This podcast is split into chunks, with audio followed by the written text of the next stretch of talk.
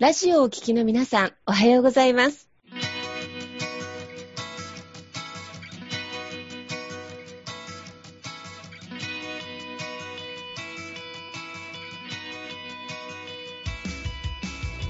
FM 那覇より毎週日曜日9時30分からお届けしております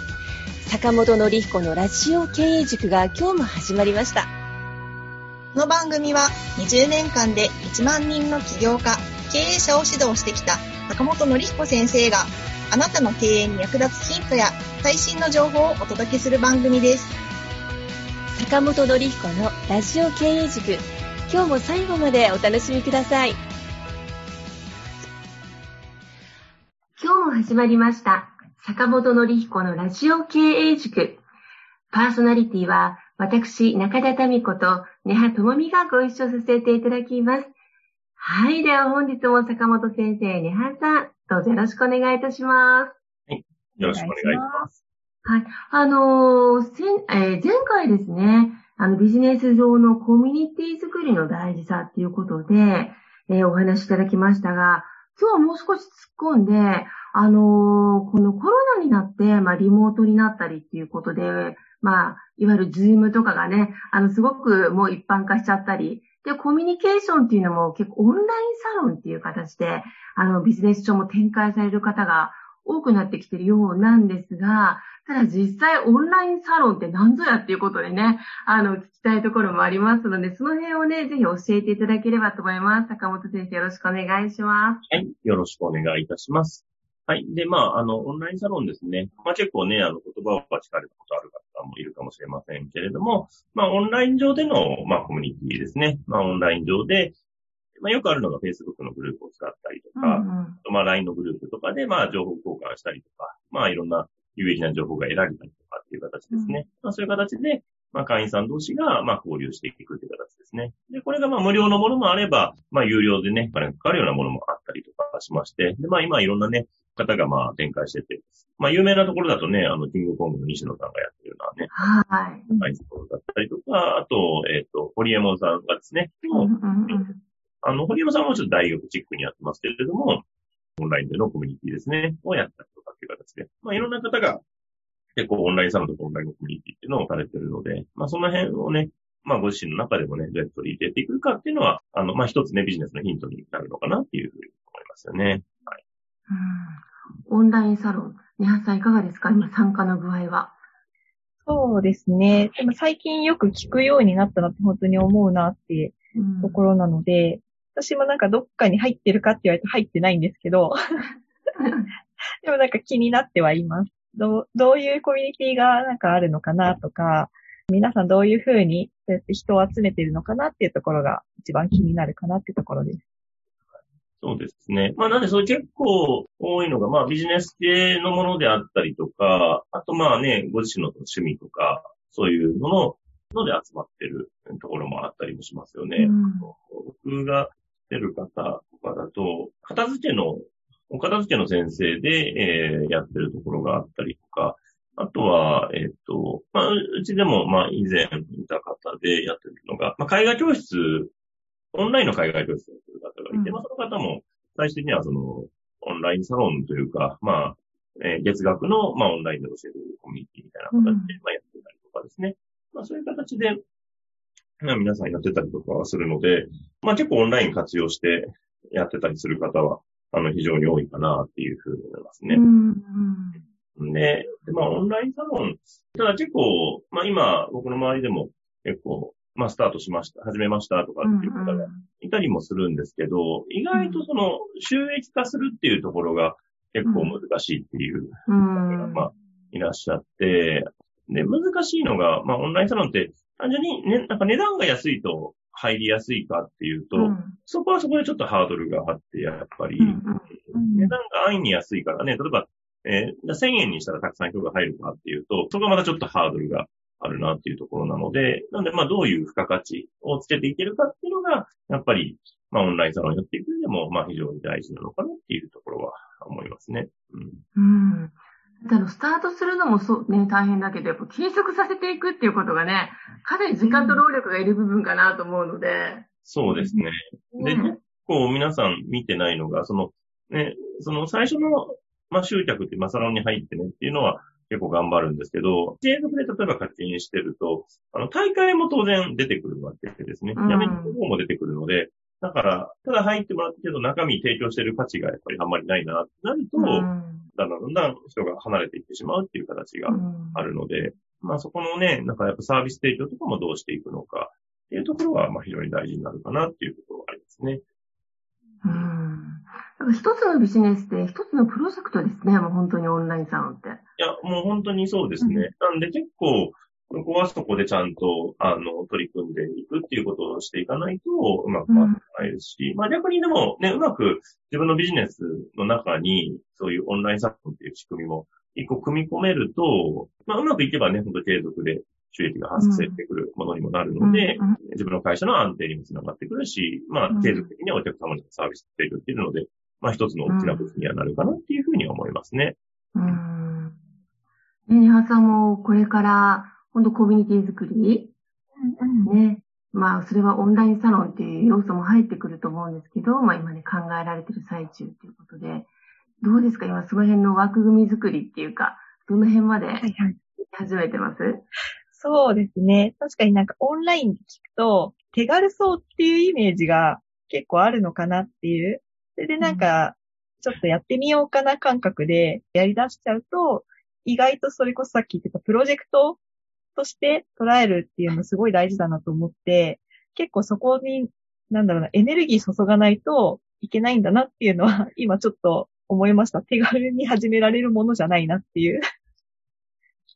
そうですね。人によるんですよね、その手軽かね、あれじゃないかはあるんですけど、ただ、意外と、あ結構そう、ただ安易に始めちゃうと結構 うまくいかないパターン多くて、なんかどうしてもその、サブスクリプションって、まあ、継続の課金型なので、うん、あの、なんか定期的に入るから、みたいな感じで考えてる人がいらっしゃるんですが、やっぱり、うん、うん、そこの、ね、うまく人を集められないとかもそうだし、あと集まったと、集まっても、やっぱ価値提供し続けないといけないっていうのが結構大変で、オンラインサロンってね、なんか、物を一個作って、それで売って終わりというシステムじゃないので、例えば情報を提供するとかなると、情報を提供し続けないといけないので、ここが結構しんどいなっていうところがあるんですよね。あの、僕も以前やってた時に、えっと、僕は、あの、英語の講座を作ったことがあるんですけど、それが、それこそ、まあ、まあ、オンラインでも英語のコンテンツを提供するっていうようなカリキュラムだったんですけれども、やっぱりそのね、英語のカリキュラムをずっと作り続けないといけないっていうところで、結構そこに、ね、まあその英語の先生とまあ提携しながらなんですけども、その先生との調整であったりとか、いろんな、まあ途中でのね、なんかね、やりくりしていく中でのトラブルがあったりとかっていう形で、うん、結構そこの情報発信とか情報提供っていうのもすごく大変だったりするので、うん、うん。あとね、で、そこで僕があんまりその、英語にあんまり興味がないっていう致命的な弱点ね。はい。このかの有名な話ですよね。そうですね。はい。なんでなかなか継続的に情報提供するっていうのがまあ難しくなってきたっていうところもあったんで、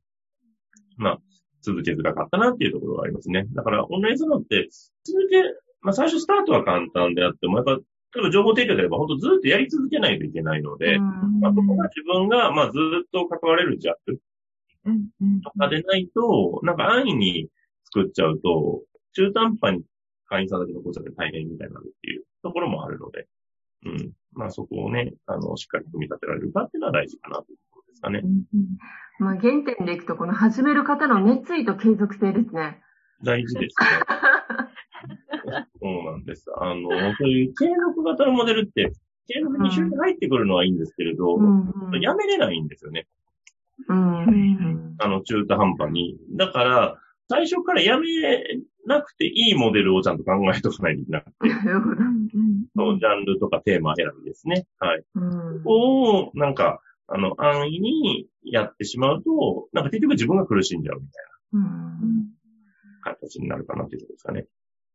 まあね、仕事、まあビジネスの側面とか収益でいくとサブスクっていうね、うんうん、まあいわゆる利点もあり、あるんだけれども、ただ実際その会員の方、オンライン、オンラインサロンとか、で、活性化して、しかも同時に収益化していくっていうね、そのサイクルを作るまでが、なかなか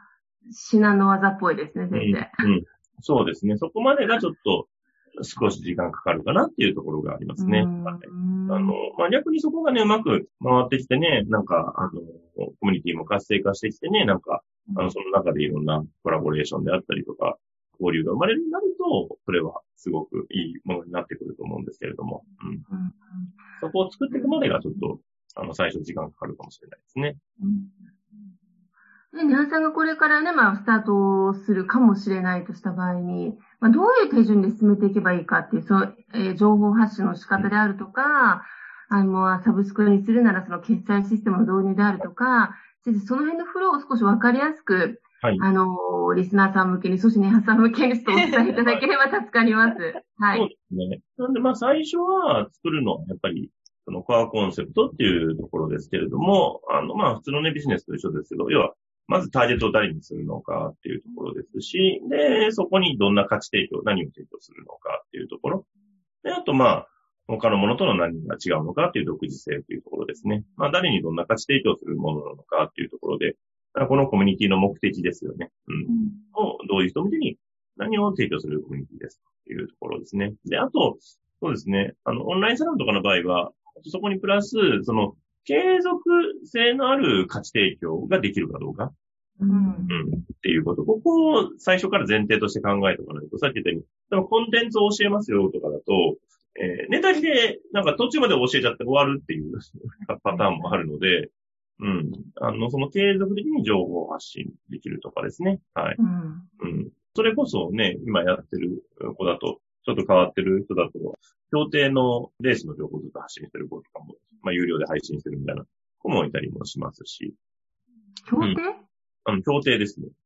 はい。ボートのレースの。うん なるほど。まあその子、その子はまあメルマガみたいな感じで結構発信はしてるんですけれども、まあオンラインサロンに近いといえば近い感じかなっていうところですね。うん。あとはまあ人によってはね、なんか株の情報を流してる方とかもいらっしゃったりとかもしますし、うん。なんでまあ継続的にあの発信できるものっていうテーマを選んでおいた方がうんよくて、うんあのニュース性のあるものですよね。う。うんんそっちの方がやっぱり継続的な情報発信やりやすいんで、うん。だそこを、まあ、選んでおく。うん。ですね。その、自分の持ってる、その、テーマの中で、テーマとか、あの、ビジネスのジャンルの中で、うん、ニュース性があって、継続性があって、あと、まあ、その人が集まることで価値が発揮できるかどうかうんっていうところ。うんまあ、そういうものを選んでいくっていう形ですかね。なるほど。まあ、一回出してみて調整するってことの幅はいっぱいあると思うんですけど、ね、ある程度作ったらまずは募ってみるっていうところがスタートですかね、そうすると。そうですね。ある程度そのコンセプトでやってみて、でそれをまあ自分の、まあ、知り合いとかでもいいですし、まあ、うん SNS で発信してもいいので、まあそういうのをまず作ってみるっていう形うん、うん。ではまあいいかなっていうふうに思いますよね。うん、なるほど。これ、情報の拡散は Facebook とか、まあ、Twitter とかね、いろいろ手法はあると思うん。ですけど、うん。はいこれはもうその、あの、スタートするリーダーさん。がやりやすい方向性でいいん。でしょうかね、最初は。そうですね。自分が得意な媒体でやっていくといいかなとは思います。まあウェブのね、そういう SNS とか使うのが得意な方は SNS とかで発信していってっていうのがあるでしょうし、うん。あとまあ、あの、意外とまあリアルでね、繋がってる人を、まあ、あの、参加してもらうっていうのも一つかなとは思います。うん、うん、はい。うん直接うん。あの、特に最初のコアの立ち上げ時っていうのはね、もう人間関係ができている人に、まあ、うん参加してもらうとか、うん。あとは、まあね、すでにご自身がご商売してれば、お客様の、まあ、コミュニティっていう形にしちゃうっていうのも一つだと思いますので、まあ、そういう形で繋げていくっていうのは一つですかね。うー。うんまずはコアコンセプトですね、ニハさん。そうですね。やっぱそこが一番大事だなと思ったら多分目的ですよね。参加する人たちがなんでここに参加してるのかなっていうのに迷わないための道筋っていうか、ちゃんとそこを立てておかないと、それこそ飽和しちゃうというか、なんとなくいるみたいな。で、なんとなくやめてく になっちゃうのかなってちょっと思いました。ありますね。うんなんか、まあ、継続的にだから集まることの意味みたいなのが、まあ、ちゃんと定義できるかどうかっていうのは、すごく大事かなっていうふうに思います。はい。僕が所属してるそういうビジネスのコミュニティとかは、まあ、人を紹介し合っていくっていう形で、まあ毎週1回集まってミーティングをしてるんですけれども、まあそれはまあね、人が会うことで、まあ人を私とかで紹介することができるということで、まあ週1回会いましょうねという形でやってますけれども、まあそこの、まあ意味付けですよね。まあ、それがしっかり。うん。で、あと、そうですね。で、あと、もう一個大事に、その、まあ、コアコア作って、次にその大事になるのが、やっぱその、収益モデルをきちっと作っておくっていうのがすごく大事かなと思いまして。うん。うん、結構こういうオンラインサロンって、まあ、最初はね、別に無料でやったりとかいいんも、あの、結構この収益化が結構課題になる場合はすごく、うん。うん。で、で、収益化で結構考えとかないといけないのが、なんか安いから集まりやすいわけではないっていうこと。うん。を考えておかないといけなくて、例えば、それこそ1000円とか、もしかしたらね、500円のコミュニティだ、例えば月500円だったら集まりやすいのかっていうと、うん、意外と月500円とか1000円でも、いざそれ払うとなると、あ、これ本当にそんだけの価値があるのかなっていう形で、うん、結構躊躇しやすいんですよね。うん、はい。なんで、あの、で、例えば、ね、月1000円で、えー、100人、それ入ってもらって、うん、それで月10万円の収益なの、うん、原価がかからないとしてですね。はい。うん、なんで、だから意外とその月1000円でやってって、どれだけ、100人集めるとそれなりに結構大変だったりするので、うん、意外とその単価安いからいいっていうものでもないっていうところ。うん。うん、ここはちょっとちゃんと考えておいた方がいいな。うん、で、あの、で、僕もいろんな価格帯としては、1000はないんですよ。まあ3000、3000、5000、1万円って形でやってけれど、僕はやっぱり今一番安定して、自分的にもやりやすいのはやっぱ1万円のコミュニティなんですよね。はい。うん、そちらの方が、あの、こちらとしても価値提供をしやすい。うん。な価値を提供して付加価値つけやすいんですけど、以前5000円ぐらいの、一番最初ビジネスのコミュニティだった時、最初3000円ぐらいに設定したのかな。それだと5000円したけど、やっぱね、なかなかそれぐらいだと、例えば3000円だからといってすごい集まりやすいわけじゃなかったんですね、うん。うん。で、で、3000円だからね、みんな参加してもっとなんか活性化するかなと思ったんですけど、意外とそんなに活性化もせず、もう、集まりがいいかって別に集まりがいいわけでもないし、うん、なんかそんなにその中で関係性ができてるのはそこまででもなかったので、なんで、まあ他のね、コミュニティとかも僕も入ったりとかして研究して、うん、長く続いてる、30年以上長く続いてるコミュニティとかっていうのは、結構1万円ぐらいの体制でやってるのが、やっぱり多かったので、まあそうすると運営の方も力が入りやすいので、サービスにも評価できるんですよね。うん、なんかそういうのがあるので、単価が安いイコール、うん、集めやすくいいものっていうわけではないっていうところ。なるほど。まあでもその、会社になる方にどういう付加価値をね、ご提供していけるのかっていう貢献度からやっぱりスタートして熱量を高めでアップしていくの大事かもしれないですね。お話をお聞きしたら。ね。そうですね。で、やっぱりオンラインサロンちゃんとビジネスとしてやっていくのであれば、うん、かなりもうサービスをしっかり提供するっていう風にした方が、はっきりするかなっていう感じ。うん結局何にもしないけどね、なんかお金だけ1000円かかっちゃうみたいな。うん、なんか、あんま誰も得しないみたいな。ねクレームになりかねないですよね、そうするとね。そうそうなんですよ。安いからクレームならないとかじゃなくて、うん、安くてもね、なんか、文句言われる文句言われるので。うん。まあ一つの事業体ですね、オンラインサロンのね、運営って。いや、本当そうなんです。だから、あの、まあどういうね、なんか、まあね、まあ趣味性のものなのかね、なんか、ビジネス系のいろいろあると思うんですけれども、やっぱその辺をしっかり考えた上で、値段設定もちゃんとしていった方が、うん、結果、みんなが幸せになるなっていうのは感じますね。なんでしょう、まあ、大手さんっていうより、スモールビジネスのフリーランスさんとか、まあ、小規模事業体さんが、まあ、自分たちのサービスを中心に、まあ、コミュニティを作っていく。そしてオンラインサロンで、まあ、つながり合って相乗効果を出していくっていうのは、まあ、今後の、なんでしょう、ビジネスモデルの一つになってきているという理解で大丈夫ですか、先生？そうですね。あの、そこを取り入れられると、もう一つのそのキャッシュポイントというか、自分の単に商品提供して終わりではなくて、まあそこでの、まあ、顧客フォローも含めて収益化ができる。要は、顧客フォローとかサポートって、えー、基本はね、無料で提供したりとか、うん。ね、えーするんですけど、お客様からお金いただきながら、そこができる。でそれが自分の労力以外でもできるっていう形で、で、自分たちがたちが提供するよりも価値が、付加価値が上がるっていうのもあったりもするので、うん。そういう意味にできるかなっていうのはありますかね。なるほどね。なんかそうやって考えるとね、なんか、いろいろな方のいろいろな発信でいろんなオンラインサロンができてくるのが楽しみではありますね。そうですね。なんで、まあそういうね、で、特にこのね、コロナの時代、なかなか直接ね、会える形ではないので、で、まあオンラインサロンだからってね、オンラインにこだわる必要ないと思いますんで、まあ、それを母体にして、まあ対面で会う機会とかね、まあ、あの、うん。形も作っていくと、より、やっぱ直接会った方がね、あの、信頼感じが強くなってきますので、ううんん。まあ、そういう場をよりセッティングしていくっていう形ですかね。確かに、以前はもう本当リアルな交流型がほとんど主流だった中で、オンライン化されたことで、まあ国内のみならず世界で広がれるチャンスが、ね、一つの、まあテーマ性のもとに、っていうことはそのオンラインサロンを通して、またビジネスチャンスっていうのはもっと、あの地元以外の広範囲に広げていける可能性が、ね、広がってきているっていうイメージがありますが、先生、ご理解当たってますでしょうか？そうですね。あの、地域はすごく超えやすいですね。だから、うんオンラインで繋がること、海外の人ともね、繋がりやすくなってますし、うん本当にね、地域を超えた形での交流ってすごくあのしやすいので、うんそういう意味では可能性はすごく広がってるなと思いますね。なるほど。ポテンシャル高いですね、これから。そうですね。そうですね。なんで、ご自身のビジネスのどこかに選択肢としてそういうのも加えるっていうのも一つ入れておくと、新しいキャッシュポイントというかビジネスモデルにもなるかなっていうのはあるので、ぜひ参考にしておいていただけるといいかなと思いますね。皆さんいかがでしたか？今日の先生のこのお話の内容は。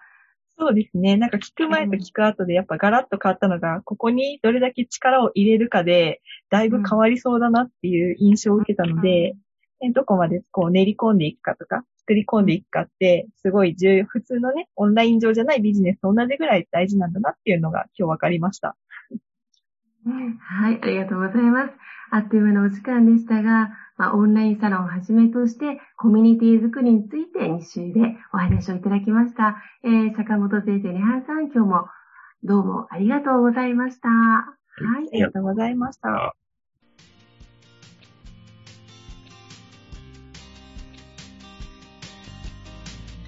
この番組では起業や経営についてのご質問を募集しております。こんなことで悩んでいます。こんな場合はどうしたらいいの？などなどご質問がありましたら、ぜひ番組宛てに送ってくださいね。はい、えー質問の宛先は立志財団のホームページよりお問い合わせの欄からご質問ください。えーその時にはえーラジオ経営塾についてとお書きください。また、ツイッターでも質問を受け付けております。ハッシュタグ、ラジオ経営塾をつけて投稿してくださいね。この番組は沖縄の起業家や経営者のビジネスの成功に役立つ内容をご紹介しております。